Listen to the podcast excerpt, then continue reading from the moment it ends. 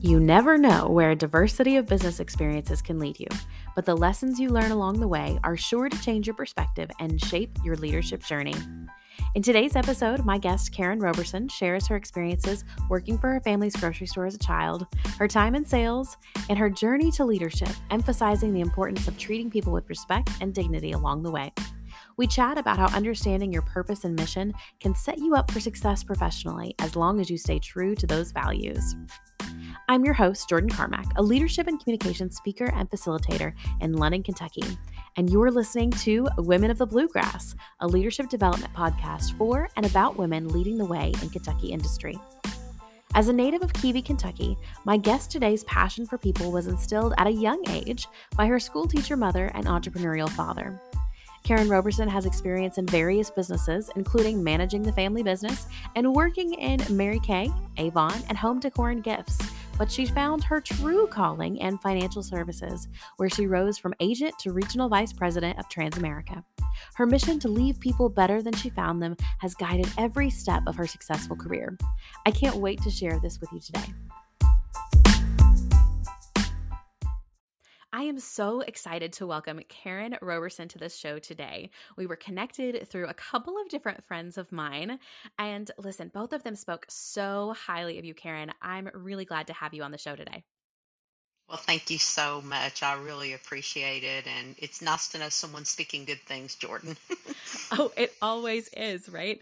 Um, so I wanted to share more with the listeners about your leadership journey and some of the things that you're doing. Um, but we'll begin by talking a little bit more about your story and how did you get where you are. Now, I don't always start at the beginning of a person's life. Sometimes we start uh, later on, but there was something in your bio that sparked my curiosity that I was like, that is really special. Now, your family had a grocery store and you started working in it at eight years old. Can you tell me a little bit more about that? I probably was even a little bit before eight, but I started running cash register at age eight. And uh, I think, you know, one of the things that my dad taught me through that entire experience was the value of the customer and how always making sure that people felt welcome and that they felt important when they came in and that, you know, you gave them everything you had even if they were not nice, you know, that you gave them your absolute best. It, it really did shape the way that I treated people and my response to people, and also understanding the value of every single person, even though they may look different or sound different, they may come from a different walk of life. Uh, they're still very important. So it was it was a cool experience, and I, I mm. continued all through high school to to be part of that business. So. Mm-hmm. Now, the role of a family business can be um, a an exciting one for families, but also sometimes a stressful one when you're in entrepreneurial activities. Um, what do you remember about the dynamics of your family during those seasons? It's funny you should ask that. Um, I was an only child. So it seemed like I always, uh, for lack of a better way to say it, played with adults. In other words, you know, my dad would get together with his buddies and they play bluegrass music, but they also um, love to play Rook, the card game. And so I would be entertained. You know, if some if they were missing one out of the foursome, I would get to play. And so it really escalated my growth, I guess, emotionally, um, because I was constantly interacting with adults, even from a young age. Um, one funny story that I do remember, I got really mad at my dad over something. I don't remember now what it was, but it was about the business. And so I wrote him a letter of resignation. and he carried this.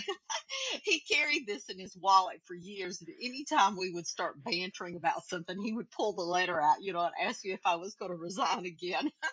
but I really didn't resign. I just threatened to. So it was it was funny, and um, I was so very very close to my dad and my mom as well. But uh, it it was a great dynamic growing up in that environment. Oh, well, that's really encouraging. Um, my husband and I are both entrepreneurs, and we have a two year old, and she is our only and our precious. And sometimes I wonder because we do a lot of the same things with her, is she spends a lot of time with grown ups, and a lot of time, you know, we'll take her down to do business with us and all of these things. And so I always wonder what she's going to look back on and remember from this season. So um, I guess it is encouraging to me to know that she'll know to speak up for herself um, in Yeah. in this context. Um, now, this gave you a bit of an entrepreneurial zeal, didn't it? It absolutely did, for sure. Um, I will say my mom and dad did encounter a few hurdles in life, you know, that I guess kind of pushed me away from being a risk taker in owning my own business. I've done a Hmm. lot of things that reflect entrepreneurship, um, and I've always taken ownership of anything I do, but I've never um, had a storefront, you know, that I actually owned and, and did that on my own. Um, and I, I'm not really sure why I didn't do that because everything I've ever done, I've I've always done exceptionally well for my employer, you know. But um, but I have always had the mindset of owning whatever I do. So, and I do think that that really comes from those roots. Hmm Absolutely. And so you expressed those by working for several different companies after college and had some experience in media and worked for Avon, Mary Kay, Home Interiors. Tell me a little bit more about um, some of the commonalities in working for those organizations. What did you enjoy think about working for those? I think one of the biggest common threads through all my life, and I've done a lot of different things, but I've I've always had this desire to leave people better than I found them. And so no matter where I've been, um, to be able to impact, I mean, that's always been a key driver for me. I think another common thread through most of my experiences is I've had the impact to bring other people alongside of me and to watch them grow and develop. And I've always had a heart for the underdog. Anyone that didn't see the best in themselves, I've always felt like if I could show them what I could see, maybe they could aspire to higher things.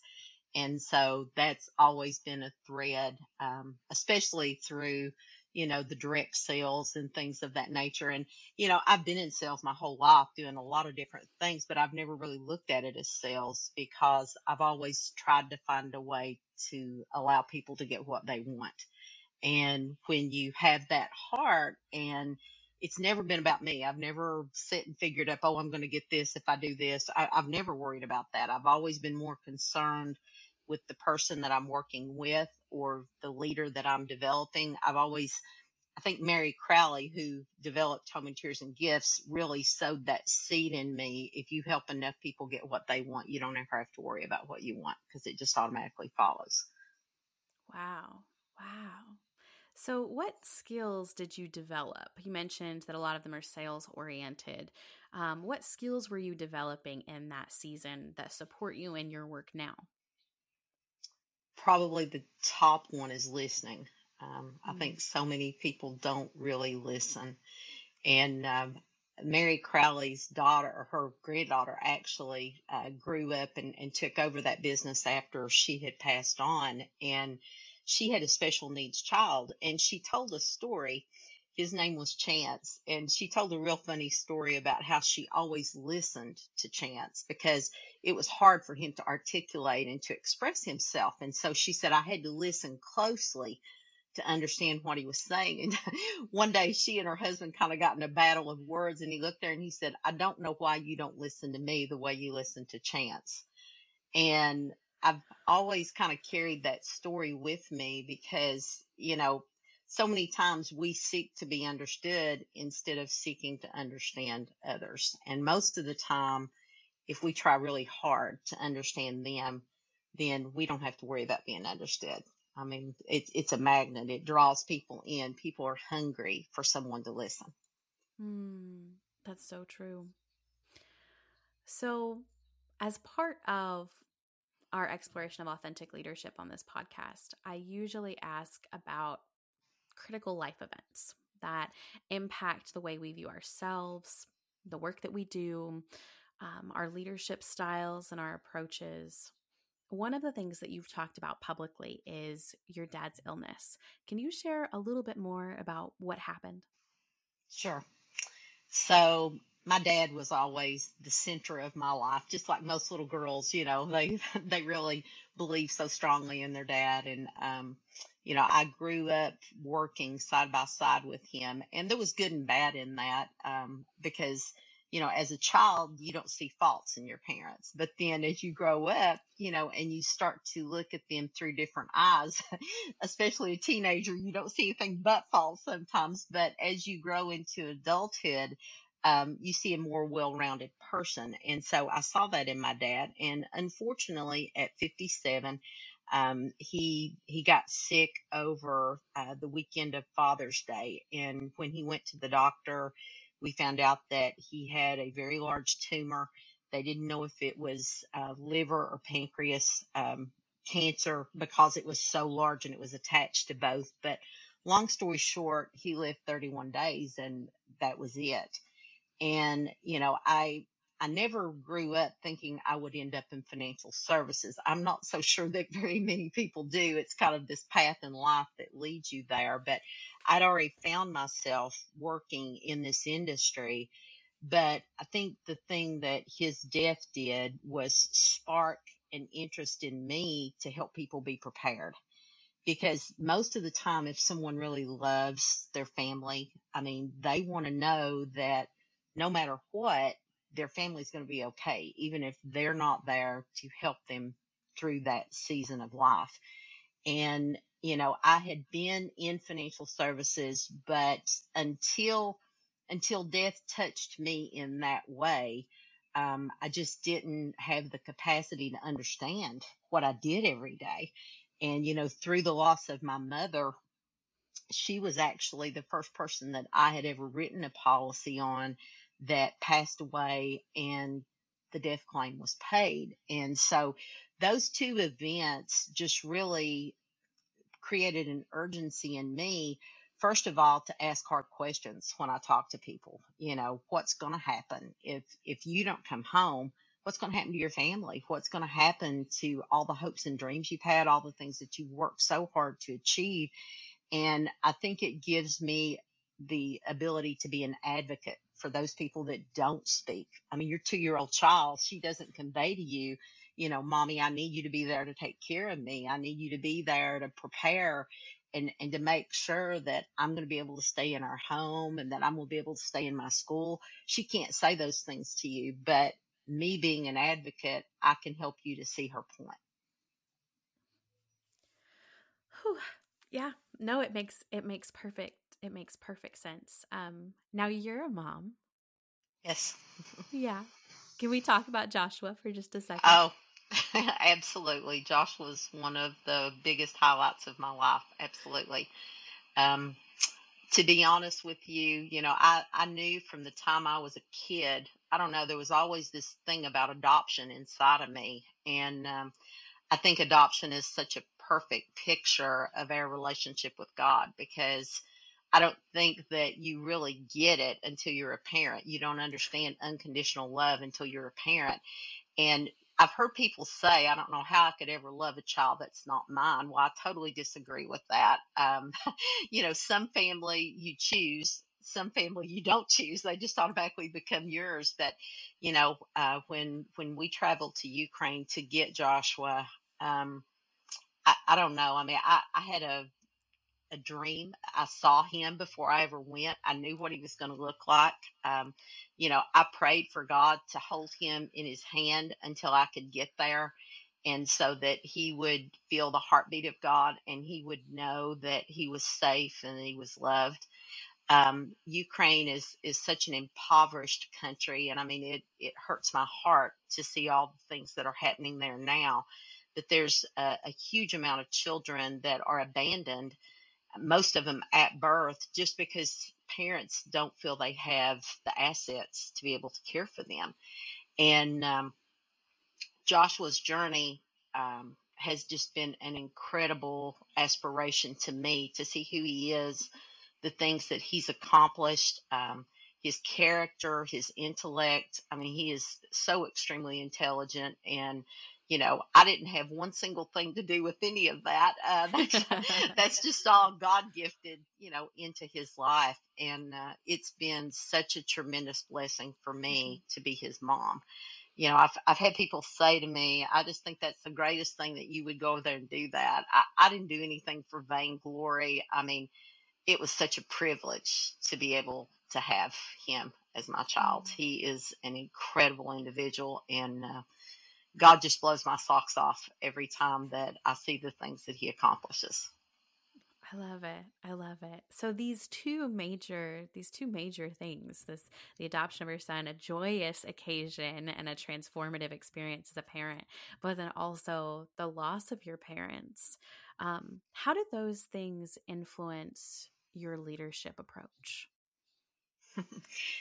it's funny you should ask that. Um, before Joshua, and I was in leadership before him, um, that always kind of filled that spot in my life because I was kind of like Mama Karen, you know. I pulled all these people in and I was like a mother hen, you know. I took care of everybody and uh, I still do that to some degree, but I've developed a little bit past that, I think, at this point. Um, I just have a real desire, and the only way I know how to express it, and I really feel that God gave me this, is conduit. Um, I was asked to speak in my church one Sunday about giving, and um, I, I went to Lowe's and got a piece of conduit because I feel so much that that's what God's called me to. And, you know, conduit is in a wall and it's protected, it's behind the wall, it's not seen, it's not out front, but it carries power. And you're not the end of that power. The whole the whole vision for that is to be a pass through and Mm. I used to have a pastor that would say to me, God will give it to you if he can get it through you. And I think that giving is such an important lesson for people to learn. You know, we're not to be the end of ourselves. It's not all about our happiness and our joy. All of that comes when we pass it on and when we can give other people happiness and joy. That's what really that's what gives life meaning. I mean, that's what that's what being a leader is all about is to raise up other people that will carry a torch so that there's a legacy, so that you know, so that things continue and that, you know, there's there's a path, there's a, you know, there's there's a little footprint that you leave and uh, I think that you know, I, I've always said I just want to know that things are better because I came this way and I mean, I'm a, I've always been a very passionate person and, um, I've always felt like that, um, I, I do, I am a people pleaser and that's not all good. I'm not saying that's good because I think it's most important to be a God pleaser. But at the same time, I, I've learned that maybe it's not as important for people to like me as it is for them to respect me because if they respect what I can do for them, I think I have more impact even than if they Mhm. like me. So. Mm. Well, and as as a conduit, as a steward of these things, there is a responsibility that comes with that. And sometimes people don't always like those things very much, even if they are are the necessity. Um, so now I this is the perfect segue as regional vice president at, at Transamerica Agency Network. You have the opportunity to lead, to cast vision, to listen and support so many professionals across multiple states now. So of all of the things that we've talked about, is there a one specific key to your professional success or maybe tell me more about just what that's like to lead at that level? It's kind of scary. I mean, honestly, it it is. Um, I think the biggest thing, you know, I remember when I got into this business, um, I I moved into leadership pretty quickly, and uh, I'll never forget my mentor. Um, he came in right after I had moved into my very first leadership position. I was in my office, and I was like, "Would you show me how to get my files set up and all this?" Well, he just died laughing, and he said, "I'm not worried about files." Go to the field and impact people. And wow. and that's really what it's all about. Um, it's helping somebody see what they're capable of, um, helping draw out of them, you know, what's your dream? I mean, what is it that you're passionate about? What is it that you really, really, really want to do? And then set a plan, set a course to get there because it's not just going to happen. You can't go to the bus station and say, I want to go somewhere. And they say, Where? And you say, I don't know. You've got to have a destination in mind. Mhm. And I think so many people will navigate life um, without a destination.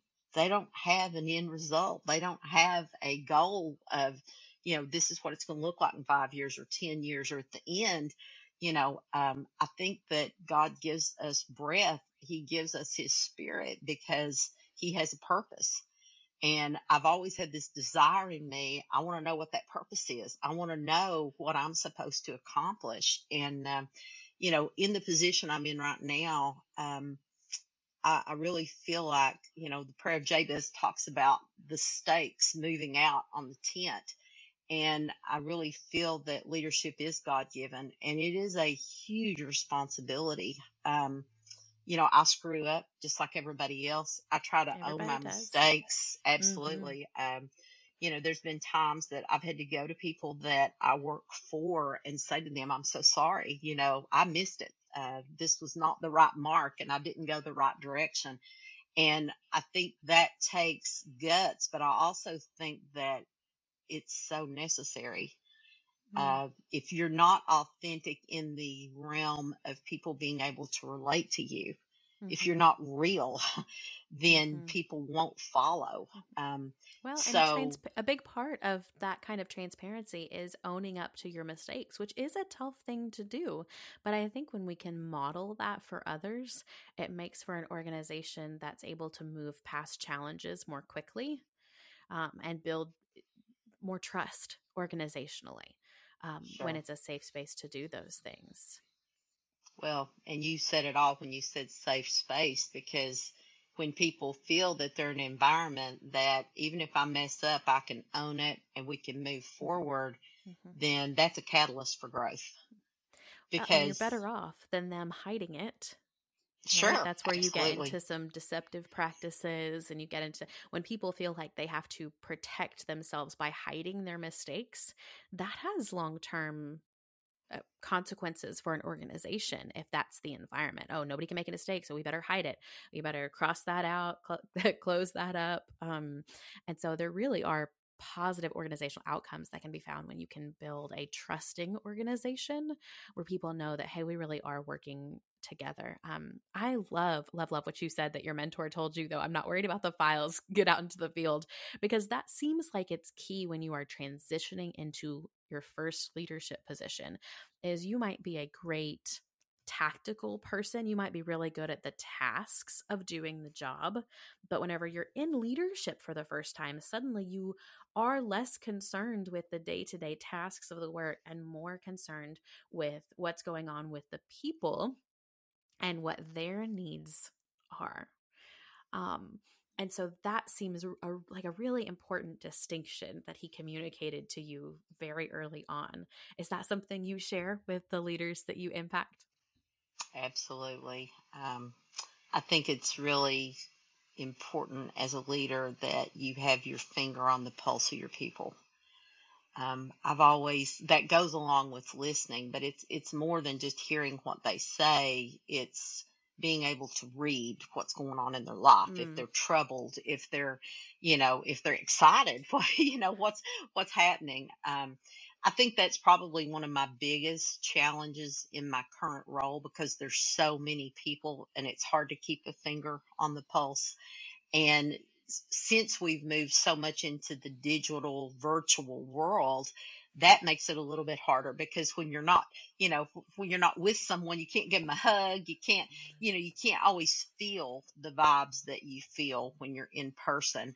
Um, so it really takes a lot of effort. You have to be very intentional to make those things happen. And, um, you know, I, I'm sure I fail daily at doing those things, but that's really at the center of my heart. I mean, I want to, I want to be there for people more than anything else. I want them to know that, you know, I'm here for them. I work for them. They don't work for me. I hate being called a boss. I just, I don't like that term.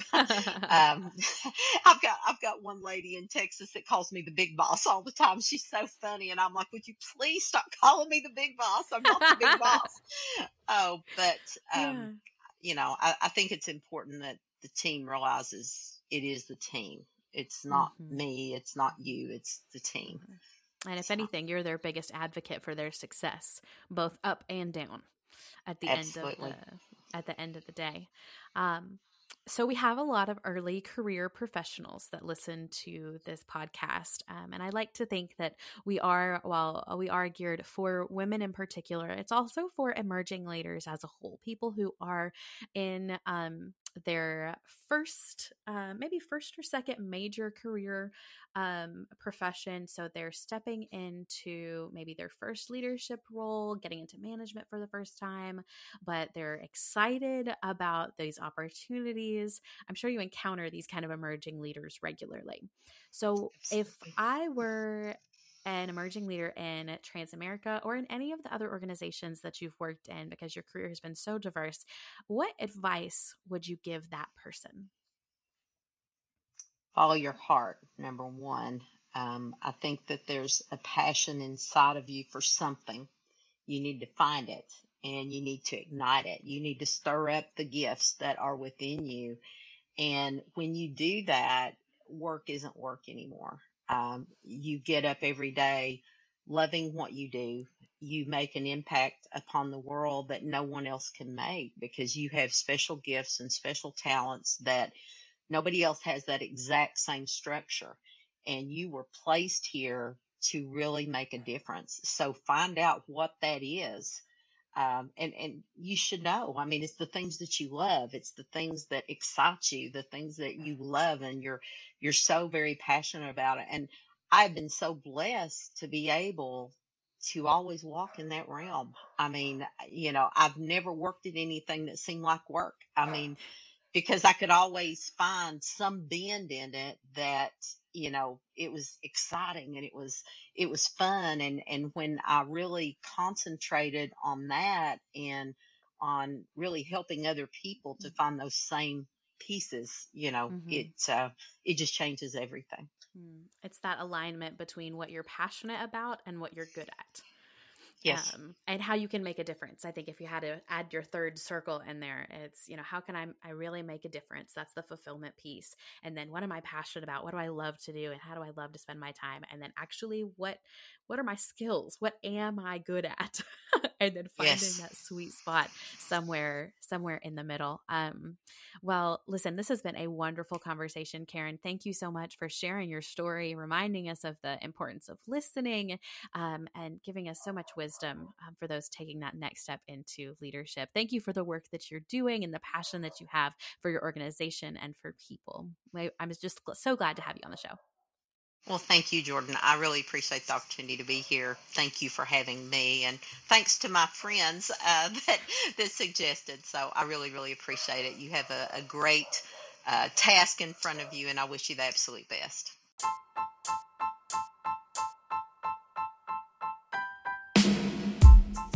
What's so clear to me after listening to Karen share her story is how clear her values were from early on in her career.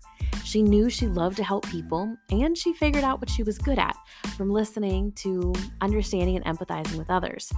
This self awareness is key to taking the first step in authentic leadership. For me, it's always been important to communicate authentically, clearly, empathetically, and transparently. I love teaching others to do the same and then to lead from that place of authenticity. Now, what does this look like for you? You could try working on your professional mission statement or simply making a list of what your skills are and what you're passionate about. Don't try to do this in a single day, it may take a bit longer than that. But write out a few options, share them with people who know you best. Try it out when you introduce yourself or when you decide what to post or what not to post on Facebook. Often, our mission statements can serve as a lens through which we decide what we say and what we do. As always, thanks for listening to Women of the Bluegrass. I'm so grateful that you decided to spend a few minutes listening to the leadership wisdom of Kentucky women, and I know you learned something along the way. If you like what you've heard, hit that notification bell on Spotify or follow me on Apple Podcasts to get notified anytime there's a new episode. I'd also appreciate a five star rating, which helps us reach more listeners just like you. If you're looking for a transformative tool to help you identify those strengths and behaviors that make you invaluable in the workplace, and these might be key to developing your mission statement too, I'd love to introduce you to Everything DISC, a leadership assessment with 40 plus years of research behind it.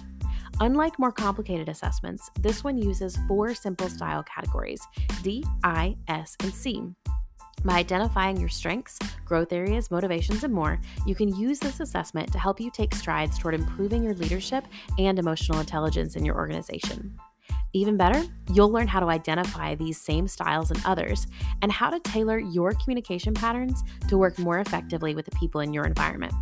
There's a link in the show notes where you can find out more, including a special discount for listeners to this episode. I'd love to set you up with an assessment and walk you through how you can start applying it today. That's all for me. Have a great week, sunshine. Now get out there and make the world a brighter place.